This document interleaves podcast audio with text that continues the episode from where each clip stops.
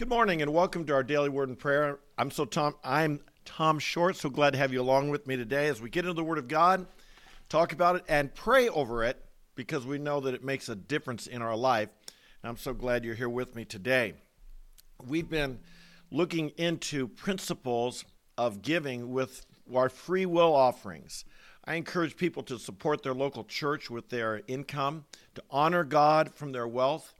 And it's so important. Jesus talked often about the importance of honoring God with our wealth, of choosing to invest in God's kingdom, and of faithfulness with our finances. In my own personal life, one of the things that gives me the great gives me great confidence as I look to my future is that I know that I've honored God with the with the resources he has entrusted me.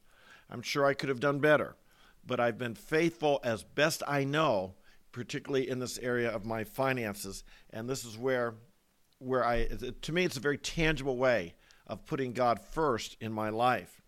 We've been focusing on giving to ministries that we hope have an impact on others. We've talked about the importance of supporting those who are actually preaching the gospel because not everybody does anymore. A lot of people are just into serving, doing good deeds, or building relationships and not the, the word is not central in what they're doing. And it's the word that gives life. It's the gospel that saves a soul. It's the word of God that, that causes us to be born again to a living hope, as Peter talks about, 1 Peter chapter 1. And then we talked about the importance of going instead of just expecting others to come. And, and personally, I really like to support the people who are courageous, who get out on the front lines. May not be for everyone. I understand that. And there are wonderful ministries that are support ministries and, and so forth, which we'll talk about here in a moment. But we talked about uh, supporting those that go to others, that take the initiative, that are, shall we say, courageous, fearless in advancing the gospel. And then, thirdly, we talked about the importance of reaching the young people. And oh my goodness, um, the, the, the if we could see what is happening to our young, how many young people we're missing and losing, and and it's it's sometimes it's not evident until you it, you wake up one day and you say, where are they all? Where are the young people? Why aren't there a bunch of young people in our church like there used to be? And we realize the devastating effect. And my goodness, if we want the church to have a future here, we better be reaching the young people. Amen. But today I want to talk about those who've impacted you who have, have had an impact on your life. And these also would be someone to consider supporting.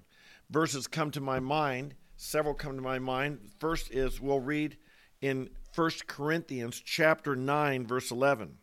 And Paul is making a case for financial support, although he's also telling him he's made no use of his right. He has the right to be supported by the Corinthians, but he's not making use of it. And he's beginning a process here where he, he talks about yielding up our rights. Uh, chapter 8 and 9 here, he's talking about you have a right to certain things, but sometimes you yield those up for the greater progress of the gospel. But he's saying he has a right to be supported by them, even though they didn't support him. And he's using himself as an example of, of servanthood, not asserting your rights. But here's what he said he had a right to. Verse 11. If we sowed spiritual things in you, is it too much if we reap material things from you? If others share this right over you, do we not more?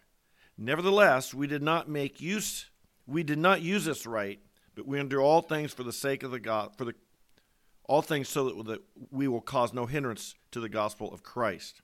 So he said others had this right. He had the right. He'd taken the gospel to him, but he didn't assert this right because he had a higher goal, the advance of the gospel. But our point being, he could have asserted that. He had that right, having sown spiritual things to receive material things from them. Galatians 6, verse 6. He writes, The one who was taught the word is to share all good things with those with the one who teaches them. The one who's taught the word is to share all good things with the one who teaches them. And that's a principle of Scripture. And then and, and that's a principle of Scripture. Why do we do this? Well, obviously, it's a way of expressing gratitude. Um, I want to encourage you today to think of the people who've had a big impact on your life in your walk with God, who've helped you think of, who've helped you be more, well, come to Christ for one, or been there at times when you needed them, been there to encourage you, been there to uplift you, been there to build God's word into your life that taught you.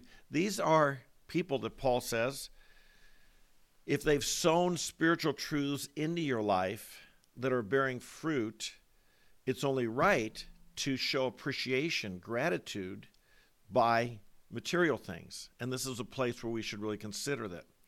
There's a second reason, second reason that we want to say this, and that is that the people who've affected us, we want to sow our spiritual seed into their ministry so that there can be a uh, our financial seed into their ministry so they can have a greater spiritual effect. This is this is important. I think of the people who have affected me and I'm because I'm grateful for how they've touched my life, I want them to have an increased ministry so they can touch others' lives as well. And and uh, sometimes you know, sometimes the people who've affected us, you know, they're not big mega televangelists or big ministries or great fundraising arms or great marketing departments and, and administrative departments and so on. So they may not have that that uh, great effect, but they've touched your life. They've touched your life and they've benefited your life. And they've sown spiritual things into your life. And you say, boy, what they've done for me, I'd like them to be able to do that for others.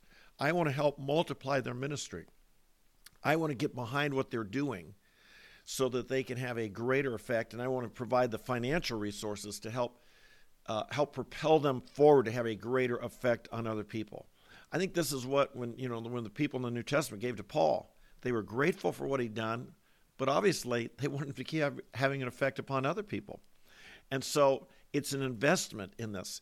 We'll talk tomorrow about partnership, but this is this is a way in which we partner with people, is and we become a part of that ministry. We receive from it; they sow the word into us. We give back material, and by giving back material, we become a partner with them in that ministry. Amen. One final verse I want to give on this is found in 2 Timothy chapter 5 verses 17 and 18. The elders who rule well are to be considered worthy of double honor. Is interesting in the earlier part of this chapter he's talking about giving honor to those who are widows indeed. And and those who have who have lived a certain life and they're widows now and they've met the qualifications the church should honor them. Now, that doesn't mean they let them have a nice spot to sit down in church. It doesn't mean that they, you know, have them stand up and applaud for them. No, it means they gave them financial support. They were in need and they took care of these widows. And, and that was an important ministry of the church to make sure that these women who now had lost their husbands were taken care of. All right? When he says of the elders, uses the same word, give them double honor the elders who rule well, who are leading well, who are uh, doing the job well, give them double honor. Honor those widows, double honor to these elders, especially those who work hard at preaching and teaching. All right? So if you know people who work really hard at this, who are, are giving themselves to preaching and teaching the Word of God, double honor is what he says. Why? Verse 18 For the scripture says, You shall not muzzle the ox while he's threshing, and the labor is worthy of his wages. I, I often think of people who are in ministry, and churches often think, you know, how, uh, can, how much can they get by on? And we think in terms of the minimal. And I know many, many pastors who, because of this, they've, they're, they're thinking, you know, how can I make some money on the side? How can I pick up a little extra job here or do? They're, they're always having to think about, about how to do that. But what does, what does he say? Don't muzzle the ox that ox is thr- it's like the ox is threshing the wheat and you don't put a muzzle on him let him let him eat whatever he needs to. He's he's threshing the wheat. He's doing his job. And if he wants to bend if that ox wants to bend over and eat some of that wheat he's threshing let him do it. Why? Because he's producing. He's threshing the wheat. So feed that ox. That ox is doing what you need done. And and he says in the same way for the laborer is worthy of his wages. In Luke chapter 10 and, and, in, and in Matthew chapter 9, Jesus says, Pray for laborers, for workers for the harvest. The harvest is plentiful, the workers are few. There is a deep need of the Word of God in our day and age. It's not getting out to people the way it needs to be. We have books and Bibles and all kinds of things, but but to really be teaching and and putting the word of God into people's lives, so many believers are not taking advantage of it or they're not receiving it. And indeed, let's face it, a whole lot of believers in our day and age are getting by on a 30 minute sermon once a week. Maybe, maybe they miss church once a month or two. Two or three 30 minute sermons once a week isn't going to produce mighty men and women of God. And so the, there's a harvest, there's a need. God's people are dying for lack of knowledge, people are perishing for lack of evangelists. Those who work hard at preaching the Word of God, those who work hard at teaching the Word of God.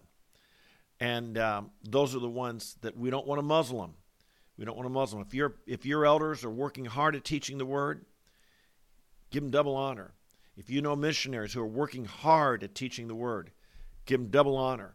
If you know people who are putting time in, and uh, and and I'm not just talking about one sermon, 30 minutes a week. To be honest, I'm talking about really pouring out the Word of God. I, my standard, you know, during the school year, I'm out there five hours a day, preaching the Word of God, teaching the Word of God, pouring it out.